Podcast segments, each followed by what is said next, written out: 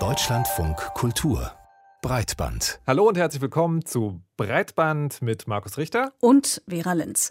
Heute wollen wir uns mal wieder ausführlich zwei Themen widmen. Zuerst wollen wir auf den Podcast-Boom schauen und die Frage klären, wer reguliert eigentlich all die Podcasts? Kann da jeder sagen, was er will? Oder ist es eine gute Idee, das zu machen oder doch nicht? Dem wollen wir hinterhergehen. Und zum anderen wollen wir herausfinden, was es bedeutet, dass Computerkunst, ganz konkret die Demoszene, zum immateriellen Kulturerbe der UNESCO erklärt worden ist.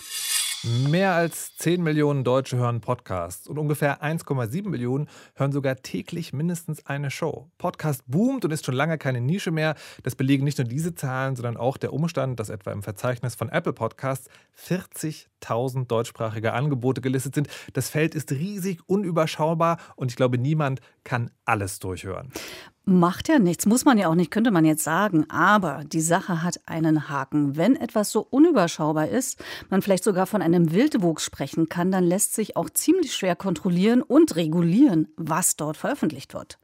Also stellt sich die Frage, wie werden Podcasts reguliert oder lassen sie sich überhaupt regulieren? Oder ist es überhaupt eine gute Idee, Podcasts zu regulieren? Und wenn ja und doch, wie soll das funktionieren angesichts der schieren Masse? Etwas, in das du dich diese Woche hineinbegeben hast, Vera. Ganz genau. Und Anlass war äh, für mich ein Artikel, der vergangene Woche in der New York Times erschienen ist und der mit Blick auf die USA Kritik an Google geübt hat. Der Grund, in Google Podcasts fänden sich mehr als zwei Dutzend Angebote von weißen Rassisten und Pro-Nazi-Gruppen, die dort ihre Verschwörungsmythen verbreiten, ohne dass Google irgendwas dagegen unternimmt. Und schwerwiegender noch, Expertinnen erheben den Vorwurf, dass solche Podcasts dabei geholfen haben, zum Beispiel die Unite the Right Rally in Charlottesville 2017 zu organisieren. Das waren rechtsextreme Demonstrationen, bei denen auch eine Frau ums Leben gekommen ist und es hat auch viele Verletzte gegeben. Und als ich das gelesen habe, Markus, habe ich mich gefragt, wie ist es eigentlich in Deutschland? Was für Inhalte sind hier abrufbar? Und wie ist es mit der Regulierung von Podcast-Inhalten hierzulande? Was passiert da eigentlich? Und das Spannende an dem Thema ist, ich habe sofort einen ziemlich starken Gegenimpuls, hat man auch gelesen, als du auf Twitter das Thema angekündigt hast. Regulierung ist ja immer auch Beschränkung. Und das ist ja wiederum, also oder andersrum, eines der Grundmerkmale der freien Podcast-Szene ist ja, die Schwelle, sowas zu erstellen, einen Podcast zu machen, ist sehr niedrig. Das heißt, es gibt ja eine ganz hohe Diversität von Inhalten, von ProtagonistInnen und Formaten. Eine Regulierung müsste dann, so könnte man aus Perspektive der Kritik sagen, schon ganz starke Argumente bringen, weil sie ja vielleicht sozusagen das Schlechte wegreguliert, aber auch diesen offenen Zugang beschneidet. Richtig, also hast du völlig recht. Und man muss auch wirklich sagen, die Niedrigschwelligkeit ist schon was Tolles, aber sie ist eben ambivalent. Ich habe darüber mit Christiane Attig gesprochen. Sie ist Podcast-Expertin und Psychologin. Podcasts sind ja ein sehr freies Medium, was inhaltliche und formale Gestaltung angeht. Und das ist ja auch eines der großen Potenziale, was beispielsweise die Zugänglichkeit von Inhalten marginalisierter Gruppen oder Nischenthemen ermöglicht. Andererseits ist es aber auch genau deshalb schwierig, weil es eine Möglichkeit darstellt, unkompliziert und unreguliert problematische Inhalte, zum Beispiel rechtsextreme Inhalte zu verbreiten. Und ja, es gibt zwar von Podcast-Hosting-Firmen Auflagen, dass dort keine rechtswidrigen Inhalte in den dort gehosteten Podcasts auftauchen dürfen, aber um einen Podcast zu veröffentlichen, muss ich ja nicht zwingend so eine Firma für das Hosting und die Verbreitung beauftragen. Das kann ich auch komplett in Eigenregie. Und spätestens dann kann ich prinzipiell alles senden, was ich will. Ja, und vielleicht sollte man hier noch erwähnen, was viele HörerInnen äh, sicher wissen, dass die meisten Podcast-Übersichten keine Inhalte auf eigenen Servern hosten, sondern dass es RSS-Feeds, also Links sind, die da zusammengefasst werden. Das sind also Verzeichnisse, die eben äh, bündeln, was woanders veröffentlicht wird und sich da listen zu lassen. Darauf kann kann man als Nutzer natürlich auch komplett verzichten, was Christiane Artig ja gerade gesagt hat. So, dann müssen wir jetzt äh, zur Situation in Deutschland kommen, was Podcast-Inhalte betrifft. Als Beispiel hast du ja die USA genannt. Wie sieht es denn im Vergleich hierzulande aus mit solchen Inhalten, die rassistisch sind, Fake News enthalten oder gegen das Gesetz verstoßen? Also lass es mich mal ganz weit zusammenfassen, problematisch sind. ja, es gibt schon einiges in dieser Richtung, muss man sagen. Christiane Artig zum Beispiel hat mir davon berichtet, dass Mitglieder oder Assoziierte der rechtsextremistischen Identität humanitären Bewegung zum Beispiel Inhalte auf Apple, Google oder Spotify verbreiten und dass es zwar Bemühungen gibt, solche Inhalte zu entfernen, dass die aber nicht weit genug gingen. Beispielsweise wurde ein Podcast des Sprechers der identitären Bewegung Österreichs, Martin Sellner von Apple Podcasts, gelöscht. In Google Podcasts ist der aber immer noch gelistet. Und es gibt auch noch weitere Podcasts aus diesem Raum, die insofern weiterhin problematisch sind, weil sie eben nicht immer sofort als rechtsextrem erkennbar sind, sondern sich, wie wir das auch von einigen VertreterInnen der neuen Rechten im deutschsprachigen Raum kennen, so einen Anstrich der Intellektualität und Neutralität geben. Ich habe darüber auch mit Caroline Schwarz gesprochen. Sie ist Journalistin und Expertin für rechte Propaganda im Internet, beobachtet also die Szene sehr genau und ihre Beobachtung klingt so. Es gibt mehrere Podcasts aus dem Umfeld von 1% und dem Institut für Staatspolitik bzw. Götz Kubitschek. Die haben insgesamt mindestens drei Podcasts inzwischen. Es gibt einen Podcast von der Deutschen Stimme, also dieser NPD-Zeitung. Es gibt neuere Podcasts aus diesem Bereich der Corona-Leugner und VerharmloserInnen, ganz verschiedene. Es gibt einige Leute, die ihre YouTube-Videos als Audios nochmal hochladen. Das äh, gibt es zum Beispiel auch aus dem Bereich von QAnon in Deutschland. Also das Feld ist relativ breit, würde ich sagen. Wobei mir äh, Caroline Schwarz auch sagte, dass es vor allem VertreterInnen der neuen Rechten sind, also Leute aus dem Umfeld der Querdenker, die in den letzten Monaten sehr aktiv geworden sind und dass dieser Bereich sehr stark wächst.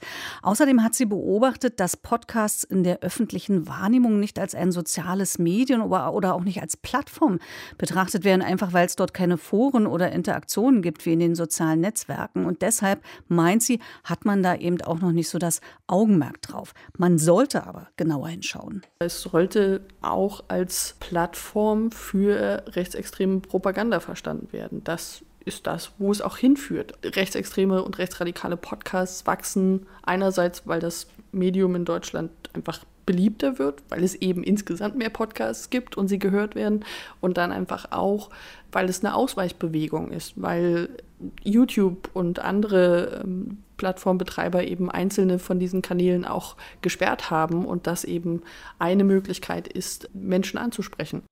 Müsste man aber vielleicht nochmal über die Schwelle der Wirksamkeit reden. Du hast ja aus dem, von dem Beispiel aus den USA berichtet, wo man davon ausgeht, dass Podcasts zur Radikalisierung beitragen, die dann auch in Taten mündet. Aber weiß man denn aus Forschung oder Wissenschaft genau, wie Podcasts wirken? Weil also klar, ich kann es mir vorstellen, Podcasts haben vielleicht eine intensivere Wirkung als Radio. Man kann sehr gut in Nischen senden. Es ist, also diese parasoziale Beziehung, sagt man oft, eine HörerInnen finden sich eng verbunden zum Host des Podcasts und es ist eben auch so eine andere Hörsituation. Ja, also Forschung dazu, wie genau Podcasts wirken, gibt es nach meinen Recherchen noch nicht, einfach weil das Medium noch recht jung ist. Es gibt aber Untersuchungen, wie Massenmedien Meinung beeinflussen können. Also hier spielen MeinungsführerInnen eine große Rolle, auch wenn sie als Persönlichkeit wirken oder eine persönliche Ansprache Sprache wählen, dann hat das wirklich eine Wirkung. Das haben wir ja auch in Podcasts. Und äh, man muss aber schon einschränkend sehen, dass Podcasts noch nicht so eine große Reichweite haben, verglichen mit dem Radio. Ich hatte es ja eingangs gesagt, wir haben 10 Millionen Podcaster-Hörerinnen, davon 1,7 ungefähr Millionen am Tag. Demgegenüber hören täglich fast 36 Millionen Menschen Radio. Also das ist schon deutlich mehr. Aber nichtsdestotrotz geht die Psychologin Christiane Attig davon aus, dass Podcasts für die Meinungsbildung gesamtgesellschaftlich doch relevant sind. Denn Podcasts zeichnen sich ja durch eine sehr persönliche Ansprache aus, durch eine hohe Intimität. Das heißt, ich habe Podcasts direkt im Ohr. Und wenn ich bestimmte Podcasts regelmäßig höre, solche, in denen die Podcastenden vielleicht auch persönliche Einblicke zulassen, dann können sogenannte parasoziale Beziehungen entstehen. Also das Gefühl, dass die Podcastenden fast schon Freundinnen geworden sind oder dass ich zumindest Freundinnen zuhöre. Und daraus entsteht ein großes Potenzial, Perspektiven zu erweitern und auch unsichere Meinungen zu festigen oder in die eine oder andere Richtung zu beeinflussen. Denn persönlicher Einfluss ist bei der Meinungsbildung prinzipiell sehr mächtig. Ja, und diese Möglichkeiten hier, also wieder die Ambivalenz, können eben auch in Podcasts unterschiedlich genutzt werden. Es gibt beispielsweise in der Sozialpsychologie die sogenannte Kontakthypothese, die besagt, dass Vorurteile durch Kontakte mit eben den Personen, denen diese Vorurteile angelastet werden, abgebaut werden können. Und Podcasts haben eben genau das Potenzial, diesen Kontakt herzustellen und Vorurteilen gegenzuwirken. Aber natürlich kann man das auch anders nutzen, um beispielsweise Verschwörungsmythen zu verbreiten oder verfassungswidrige Inhalte, weil die eben diesen persönlichen Kanal eben auch auf ihre Weise dann eben nutzen können. Wie können Podcasts reguliert werden? Darüber wollen wir jetzt reden, nachdem wir festgestellt haben, dass es durchaus Regulierungsbedarf gibt, sprich, dass es Podcasts gibt, die Inhalte verbreiten, die tatsächlich oder mutmaßlich gegen das Gesetz verstoßen, weil sie rassistische oder rechtsextreme Positionen vertreten oder Verschwörungsmythen enthalten. Ich würde hier ganz am Anfang gleich noch mal einen kleinen Zwischenstopp einlegen wollen und fragen, was genau Regulierung meint, weil ich, also ich vermute, also ich denke auch immer daran, so Medienaufsichtsbehörde, Altersfreigaben, Werbeauflagen und solche Dinge. Aber das ist vielleicht ein bisschen groß. Was ist denn genau jetzt mit Regulierung gemeint? Das? Also äh, das, was du jetzt erzählt hast mit den Altersfreigaben und so, Eher nicht, weil diese Inhalte, die mit Altersfreigaben versehen werden, von den Herstellern vorab und freiwillig vorgelegt werden, wenn sie sicher gehen wollen, für welche Altersgruppe die Inhalte wirklich geeignet sind. Das ist aber bei Podcasts nicht der Fall, denn hier handelt es sich in der Regel um usergenerierten Content, für den so ein Prüfverfahren bisher nicht etabliert ist. Und andererseits, ja, hat es auch durchaus was mit deiner Vorstellung zu tun, weil du dich auch als Einzelperson bei Medienaufsichtsbehörden auch über Podcasts beschweren kannst, aber natürlich dann eben erst nach der Veröffentlichung, weil du musst zuerst hören. Na gut, wenn es um nutzergenerierten Content geht, könnte man sagen, die Podcast-Kontrolle müsste vielleicht ähnlich wie bei Facebook und Twitter, die ja für die Inhalte auf ihren Plattformen für sowas verpflichtet sind, als im Rahmen von so Content Moderation stattfinden. Aber ähm, dann hätte man auch eine klare Unterscheidung. Es geht nicht um Zensur, sondern darum, verbotene Inhalte im Nachhinein von der Plattform zu entfernen. Ist das so? Und wenn ja, frage ich mich, warum man jetzt schon, wenn es die Inhalte ja anscheinend gibt, so wenig davon hört, dass das passiert. Also ja, es ist so, bei Podcasts stellen sich rechtlich keine neuen Fragen. Es stellen sich schon Fragen, weil das Medium neu ist und das macht die Regulierung praktisch etwas komplizierter. Dazu komme ich gleich. Aber zunächst mal ein anderer wichtiger Aspekt, weil du hast ja gefragt, warum kriegt man davon nicht so viel mit und äh, warum passiert so wenig, äh, fragt man sich tatsächlich.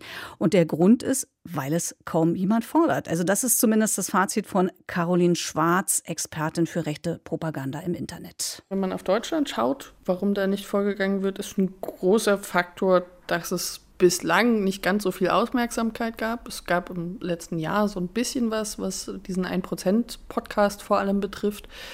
Aber der öffentliche Druck ist erstmal nicht da vieles, was wir gesehen haben, wo Plattformen dann reagiert haben in den letzten Jahren, war eben, es gab öffentlichen Druck, dann wurde das problematisiert, auch in der Öffentlichkeit, und dann wurde quasi reagiert.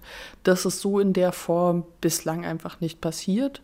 Ja, und jetzt zu den rechtlichen Details. Da gibt es einige Besonderheiten bei den Podcasts, zum Beispiel, dass diese, wie wir eingangs schon erwähnt haben, oftmals nur Linksammlungen sind, also ein Verzeichnis von Feeds, und diese Feeds werden auch noch automatisch eingespielt und Google zum Beispiel hat da in den USA gesagt, wir behandeln unsere Podcast-Plattform wie eine Suchfunktion und da wollen wir eigentlich nicht so richtig was löschen. Frage natürlich, müssten sie das? Im Zweifel sind diese Plattformen verantwortlich für diese Feeds. Und darüber habe ich mit Stefan Dreier gesprochen. Er ist Senior Researcher für Medienrecht und Media Governance am Leibniz Institut für Medienforschung in Hamburg. Und er sagt, nach geltendem Medienrecht haften die Plattformen auch für diese Links, die sie da bereitstellen. Der Punkt ist aber, wie auch bei anderem Content, sie haften erst nach Kenntnis. Das heißt, sie handeln im Zweifel nur, da sind wir wieder bei Caroline Schwarz, wenn ihnen jemand sagt, dass da auf der Plattform was ist, was nicht da sein sollte. Das heißt also, die Verantwortung liegt bei Öffentlichkeit oder einzelnen Personen, die Druck machen müssen, sonst passiert nichts. Jein, sage ich mal. Mhm. Es, ist also, es ist also auch seitens äh, der Politik was geplant in dieser Hinsicht und was, das erklärt Stefan Dreier so. Der derzeitig im Entwurf befindliche Digital Services Act für digitale Dienste auf der EU-Ebene, der sieht etwas vor, was das ändern kann. Der sagt nämlich, wenn Plattformen automatisiert und selbstständig präventiv nach illegalen Inhalten auf ihren Plattformen suchen, dann sind sie nicht automatisch haftbar, sondern auch dort erst ab aktiver Kenntnis sozusagen. Und das würde dazu führen, dass solche Plattformanbieter viel, viel besser und rechtssicherer allgemeine Monitorings für die Inhalte, die sie anbieten, einrichten können. Das heißt, wenn diese Monitorings kommen, dann werden die Plattformen natürlich auch von selbst Verstöße finden. Und dann wäre es auch denkbar, dass die Unternehmen von sich aus aktiv werden bei bestimmten Inhalten. Wir kennen das ja äh, schon von Facebook oder Twitter, wenn es zum Beispiel um Text oder Bilder geht. Ja, aber da geht es um Text oder Bilder, nicht um Audio. Wie kann man sich denn so ein Monitoring vorstellen? Wie will man da den ganzen Audio-Content scannen? Ja, kann man sich eigentlich gar nicht richtig vorstellen. Das ist wirklich eine, eine riesige, weitere Herausforderung. Man könnte natürlich automatisierte Systeme einsetzen. Problem ist, wie jetzt schon bei der Debatte um die Upload-Filter, wo es ja ums Urheberrecht geht, sichtbar, dass auch die automatische Erkennung von strafbaren Inhalten nicht ganz trivial ist. Hören wir nochmal Stefan Dreier. So ein System müsste nicht nur auf bestimmte Schlagwörter reagieren, sondern es müsste ja den einzelnen äh, Stream, die einzelne Episode durchsuchen, verstehen und kontextualisieren. Und damit haben automatisierte Systeme unglaubliche Schwierigkeiten. Und es wird noch schwieriger, wenn dann nicht offensichtlich gehetzt oder rassistisch sich geäußert wird, sondern wenn Codes benutzt werden. Oder man die Amerikaner sprechen von Borderline-Content, wenn man immer haarscharf an der Strafbarkeit entlang schrammt. Also dafür muss man Lösungen finden und selbst äh, wenn man sagt, man setzt da im Zweifel Menschen hin und lässt das dann von denen gegenchecken, kann es eben trotzdem immer noch sehr kompliziert werden. Ich mache das mal an einem anderen Beispiel deutlich. Jeder von uns kann sich ja im Rahmen des Netzwerkdurchsetzungsgesetzes, kurz NetzDG, jederzeit beschweren über Inhalte, übrigens auch über Podcasts. Und da muss ja dann entschieden werden, bleibt der Inhalt im Netz oder nicht. Und wie kompliziert so eine Entscheidung sein kann, das hat Stefan Dreier selbst erlebt. Er ist Teil der Prüfausschüsse bei der Freiwilligen Selbstkontrolle Multimedia. Dort werden alle Fälle diskutiert, die Facebook und YouTube zum Beispiel nicht selber entscheiden wollen, weil sie sich unsicher sind. Und da sitzen dann drei Anwältinnen zusammen und die versuchen festzustellen, ob ein Inhalt ein Straftatbestand ist oder nicht. Und das ist offenbar gar nicht so einfach zu entscheiden. Volksverhetzung ist einer dieser Straftatbestände, die unglaublich schwierig auf den Einzelfall anzuwenden sind weil es dort ähm, um sehr unbestimmte Rechtsbegriffe geht. Also wenn selbst drei Anwälte, Anwältinnen sich nicht immer einig sind, ob das eine Volksverhetzung ist oder nicht bei einer bestimmten Äußerung, dann ahnt man, wie schwierig das für die Plattform sein muss, skalierbar dort Prozesse einzuführen, die dann entsprechende Äußerungen erkennen und ähm, aus dem Netz nehmen oder beziehungsweise von der Plattform nehmen. Also eine Herausforderung, die auch für Podcasts gilt. Fazit für mich, Markus, nach dieser Recherche, es gibt Regulierungsbedarf für Podcasts, wie für jeglichen usergenerierten Content. Es gibt Gesetze, die das schon jetzt vorschreiben. Was es aber nicht gibt, ist eine eingeübte Praxis und bislang auch nicht den öffentlichen Druck, diese Praxis zu erlernen. Und mir ist tatsächlich auch noch nicht klar, also endgültig klar, wie so eine Lösung aussehen kann, weil einerseits ist es natürlich wünschenswert, strafbare Inhalte zu entfernen. Andererseits, was ist mit den nicht strafbaren, aber trotzdem problematischen? Und mir klingt es auch so, dass die einzig momentan absehbare Lösung eben sowas vollautomatisches und Blockierung auf Plattform wäre. Und dass das keine gute Idee ist, weil es eben zu Zensur und Overblocking führen kann. Du hast es ja erwähnt, wie bei den Uploadfiltern. Das ist ja eine ganz massive und begründete Kritik. Also ich wäre Fan davon, dass das von Menschen gemacht wird, aber ich sehe auch noch nicht, wie das Problem gelöst werden kann. Aber schön, dass wir jetzt ganz klar umrissen haben. und viele offene Fragen haben. Thema also vielleicht dann für eine andere Sendung. Mhm. Also das ist schon ein großer Einschnitt, wie ich das beurteile, in die Szene selbst, sodass dann natürlich auch Personen darauf aufmerksam werden, äh, die nicht geahnt haben, dass es sowas überhaupt gibt.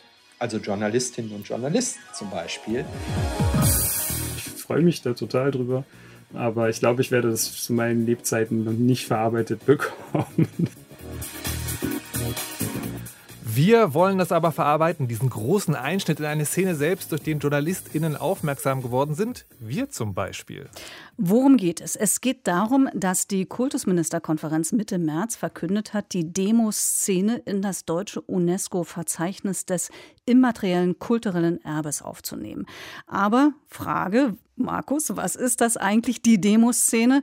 Also sagen wir mal abgesehen davon, dass es nicht ums Demonstrieren geht. Die Demoszene ist eigentlich eine international agierende, dezentral organisierte nicht kommerzielle digitale Kultur. In der Demoszene geht es seit darum, Demos zu programmieren. Und Demos, das ist eigentlich Software, die manchmal in sehr wenig Speicherplatz kleine audiovisuelle Kunstwerke generiert. Man kann das am ehesten vergleichen mit Musikvideos, die komplett aus Software generiert werden. Das ist Tobias Kopka, einer der beiden Köpfe hinter Art of Coding, der Initiative, der es die Demoszene zu verdanken hat, jetzt immaterielles kulturelles Erbe zu sein. Und was das eigentlich ist, klären wir auch gleich. Okay, okay. Ich hätte vorher tatsächlich noch mal eine Verständnisfrage, äh, Markus. Musikvideos aus Software generiert. Ich meine, das ist ja im Prinzip heute alles. Was ist jetzt da die Besonderheit? Also klassische Computergrafik, also Special Effects in Filmen, Musikvideos werden ja im Computer berechnet, aber vorab. Also da werden Szenen programmiert, dann rechnen ganze Rechnerfarmen tagelang und dann kommt so eine fertige Videodatei raus, die man nur noch abspielen muss. Bei Demos finden aber diese Berechnungen zur Laufzeit, heißt das, also in Echtzeit statt, heißt Grafiken, Spezialeffekte, Töne werden in Programmiercode beschrieben, aber die Umsetzung von Code in Bild und Ton passiert erst in dem Moment des Erlebens durch die ZuschauerInnen, durch die Technik im Betrachtungsgerät, also dem Computer meistens, die da zur Verfügung steht. Und dadurch sind die Ressourcen halt sehr begrenzt. Alles, was man sieht, muss die zur Verfügung stehende Maschine also in Echtzeit leisten können. Und das ist eben das Besondere. Hier hören wir gerade zum Beispiel die Musik von Technological Death von den Mad Acts aus dem Jahr 93. Und das ist für mich persönlich immer auch so ein Beispiel gewesen, was das gut erklärt. Es ist eben nicht nur das audiovisuelle Werk, sondern auch die technisch hohe Fertigkeit damals, den Amiga, einen Computer dazu zu bringen, diese Mischung aus Videokunst und Grafikeffekten und Sound anzuzeigen. Das war damals, man kann sagen, unfassbar. Man hat quasi das letzte Quäntchen aus den damals sehr beschränkten Möglichkeiten der Maschinen rausgepresst. Und wenn man sich das jetzt mal genauer anfassen, anschauen will, wir haben auf dem äh, Breitband-Twitter-Account so einen kleinen Thread angelegt. Da sind auch viele Beispiele zu sehen. Da kann man sich selbst mal ein Bild machen. So, und die Szene ist jetzt die Gesamtheit der Menschen, die eben solche Demos programmiert, komponiert und gestaltet, das ist, man könnte sagen, so ein loses, natürlich auch online kommunizierendes, diffuses Netzwerk. Andererseits ausgezeichnet auch durch sogenannte Partys, die zwar immer auch Partys im Feiersinne sind, aber vor allem eben auch Wettbewerbe, bei denen viele tausend Leute zusammenkommen, neue Demos gezeigt werden und diese Szene gibt es eben bis heute. Ich höre deine Begeisterung, Markus. Bist du auch so glücklich, dass jetzt diese Auszeichnung oder diese, dieses Siegel verliehen worden ist? Das ist auf jeden Fall was, womit ich nicht mehr gerechnet hätte. Okay, und äh, die sind jetzt aufgenommen mhm. im immateriellen Kulturerbe der UNESCO. Das ist ja wirklich eine Auszeichnung, klingt auch super.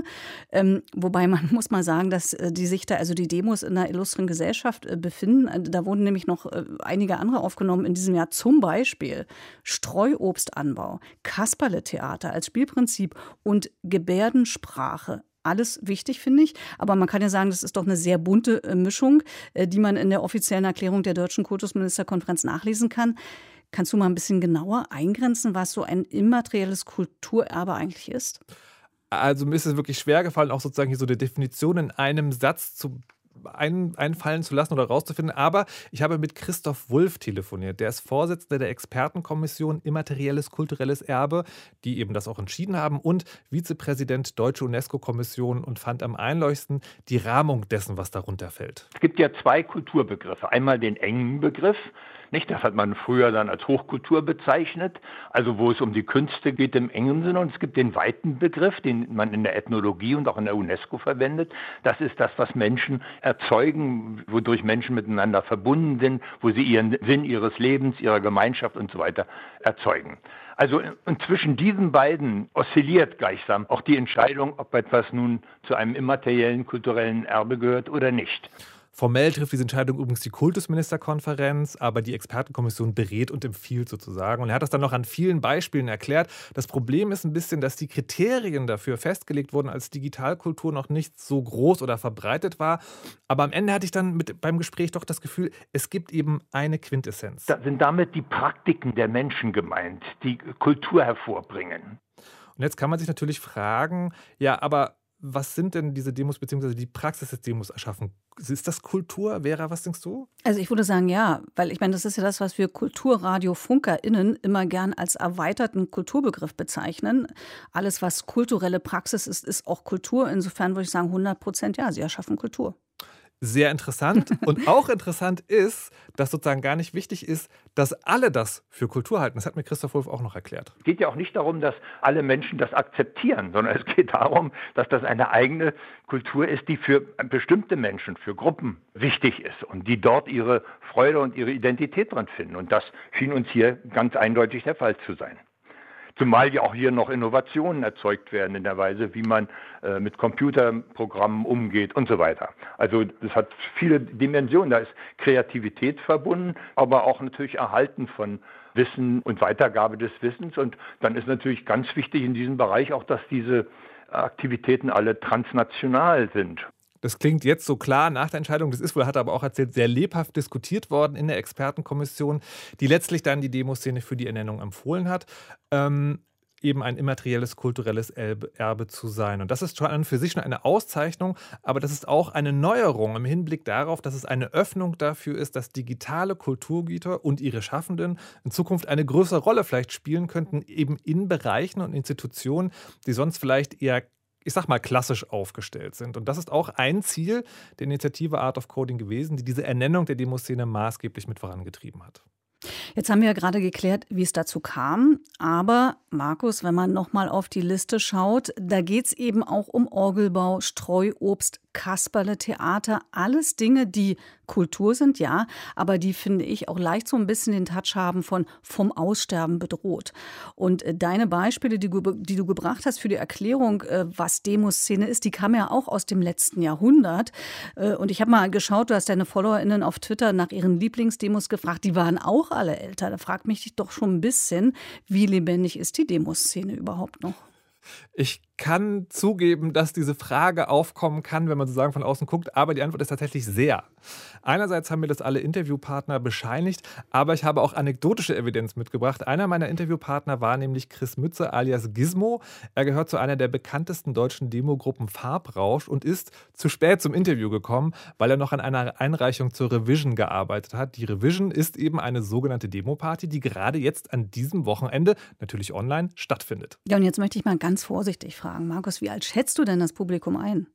Also ja, Demos hatten ihre Hochzeit vielleicht so in den 90er, Nuller Jahren, aber. Es gibt so einen großen Kern an Menschen, die so in den 90ern und frühen 2000ern irgendwie dazugekommen sind. Das ist, glaube ich, schon so der größte Teil, aber es gibt durchaus Leute, die dazukommen. Also es gibt sie, die Demoszene, die unter 20 sind.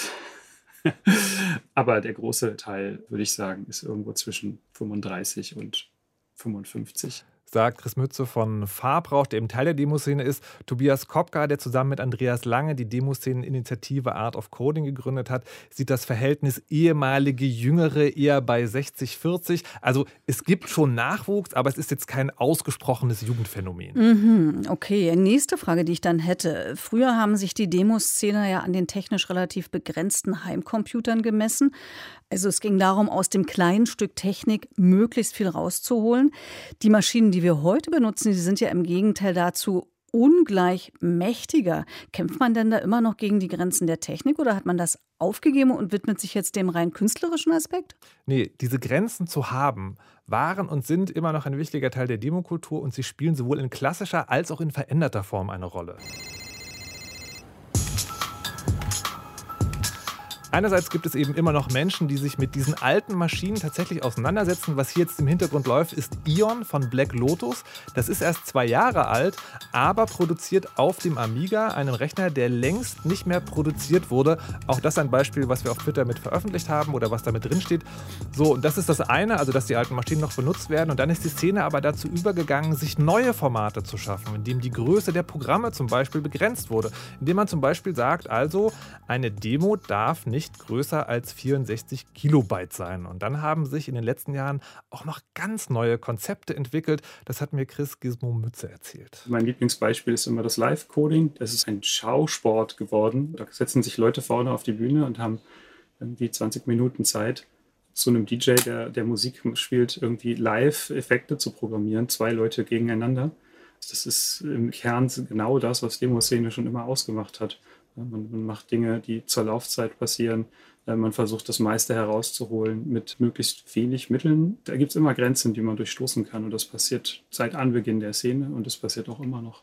Also, das machen vor allen Dingen, hat er erzählt, auch jüngere Leute. Die Kultur ist also, kann man sagen, lebendig und sie erneuert sich und entwickelt sich weiter. Okay, dann gibt es noch eine Sache, die mir so durch den Kopf gegangen ist, als ich das erste Mal den Begriff immaterielles kulturelles Erbe gehört habe, als du mir davon erzählt hast. Und da hat man ja sofort die Assoziation zum UNESCO-Welterbe. Damit bezeichnet die UNESCO ja Kulturstätten und Naturorte, äh, die als besonders bewahrenswert gelten. Und äh, da gibt es ja auch einen Nachteil, zumindest finden das manche KritikerInnen, äh, die sagen, diese entsprechenden Orte werden konserviert. Also einerseits erhalten, dürfen aber andererseits keine Änderung mehr durchmachen und es gibt dann meist unendlich viele Touristenströme. Das wird also auch so ein bisschen steril und künstlich. Und jetzt sind das natürlich, nehme ich mal an, keine Sachen, äh, die einem immateriellen Erbe passieren können. Aber hat das auch Schattenseiten, wenn man so eine Auszeichnung bekommt? Ich habe äh, hab das mitgenommen und auch alle Interviewpartner gefragt und mir ist nichts dergleichen begegnet. Für Tobias Kopka von der Art of Coding, der Kulturerbe-Initiative für die Demoszene, ist sogar das Erhalten dieser, dieser oder das Ernennen dieser Auszeichnung ist auf einer Metaebene tatsächlich sogar ganz typisch für die Demoszene. Die Demoszene hatte schon immer diesen spielerischen Charakter, sich neue Plattformen zu erobern. Und warum also auch nicht die erste Kultur sein, die die digitale Kultur ist, die aufgenommen wird ins UNESCO-Kulturerbe. Aber natürlich gibt es viel, viel wichtigere Gründe dahinter. Das eine ist eine höhere Sichtbarkeit. Also die Demoszene gibt es schon seit 30 Jahren. Aber mehr Sichtbarkeit bedeutet natürlich auch, neue Leute beginnen sich für, für das zu interessieren was die Demoszene macht und neue Mitglieder. Und diese neue Sichtbarkeit, die man vielleicht auch beschreiben könnte, als nach 30 Jahren gesehen werden, überträgt sich als Gefühl tatsächlich auch in die Szene oder zumindest auf den Demoszener Chris Mütze. Ich freue mich da total drüber, aber ich glaube, ich werde das zu meinen Lebzeiten noch nicht verarbeitet bekommen. Das, also, äh, ja, nee, das ist äh, sehr schön äh, und aber auch sehr, sehr surreal.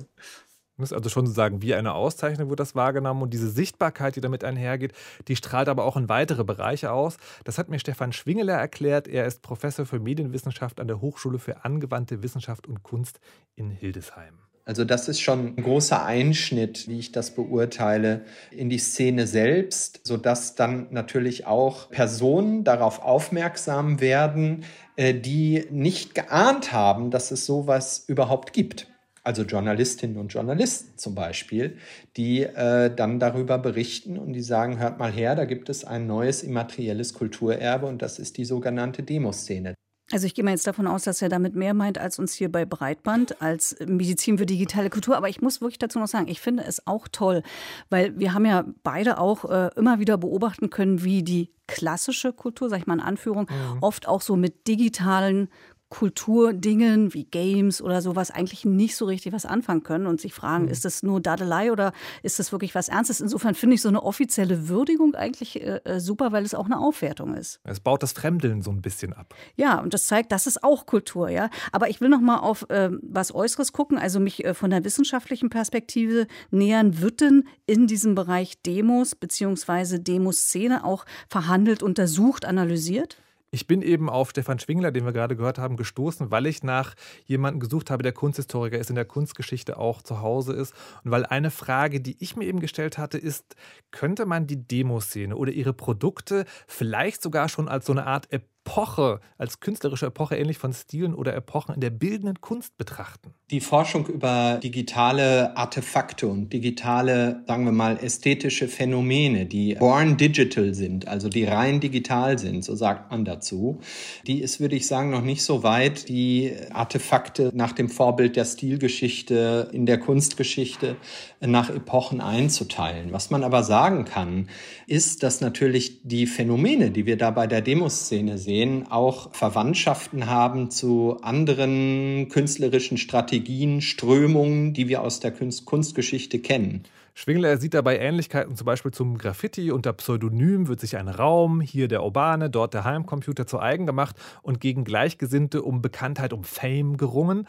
Auch Margit Rosen, Leiterin der Abteilung Wissen, Sammlung, Archive und Forschung am Zentrum für Kunst und Medien, sieht das ähnlich und hat mir noch eine Erklärung mitgegeben, warum die Produkte der, der Demoszene, du hast ja angesprochen, auch ein bisschen in der klassischen Kunstszene oder Wissenschaft bis jetzt keine so große Rolle gespielt hat. Der Status der Demoszene als Kunst ist, könnte man sagen, instabil da sich die Demoszene jenseits der Kunstgalerien, Kunstkritik und des Kunstmarkts entwickelt hat und dort auch nicht präsentiert wurde. Es kommt jedoch seitdem Computertechnik unseren Alltag und die Kunst durchdrungen hat und selbstverständlich geworden ist, zu einer allgemeinen Neubewertung. Seit etwa zehn Jahren zeigt sich in der Kunstszene und der akademischen Welt ein deutliches Bedürfnis, die Geschichte der Digitalkultur zu erforschen, zu verstehen und die Tendenz, sie neu zu bewerten. Und dieses Bedürfnis wird eben sicherlich durch die Aufnahme der Demoszene in das deutsche Verzeichnis der UNESCO immaterielles kulturelles Erbe weiteren Auftrieb erfahren. Klar ist mir auf jeden Fall geworden im Laufe meiner Recherche, die Demoszene ist sehr viel lebendiger, als ich gedacht habe und es gibt noch viele spannende Fragen. Zum Beispiel, wie werden solche digitalen Artefakte eigentlich aufbewahrt?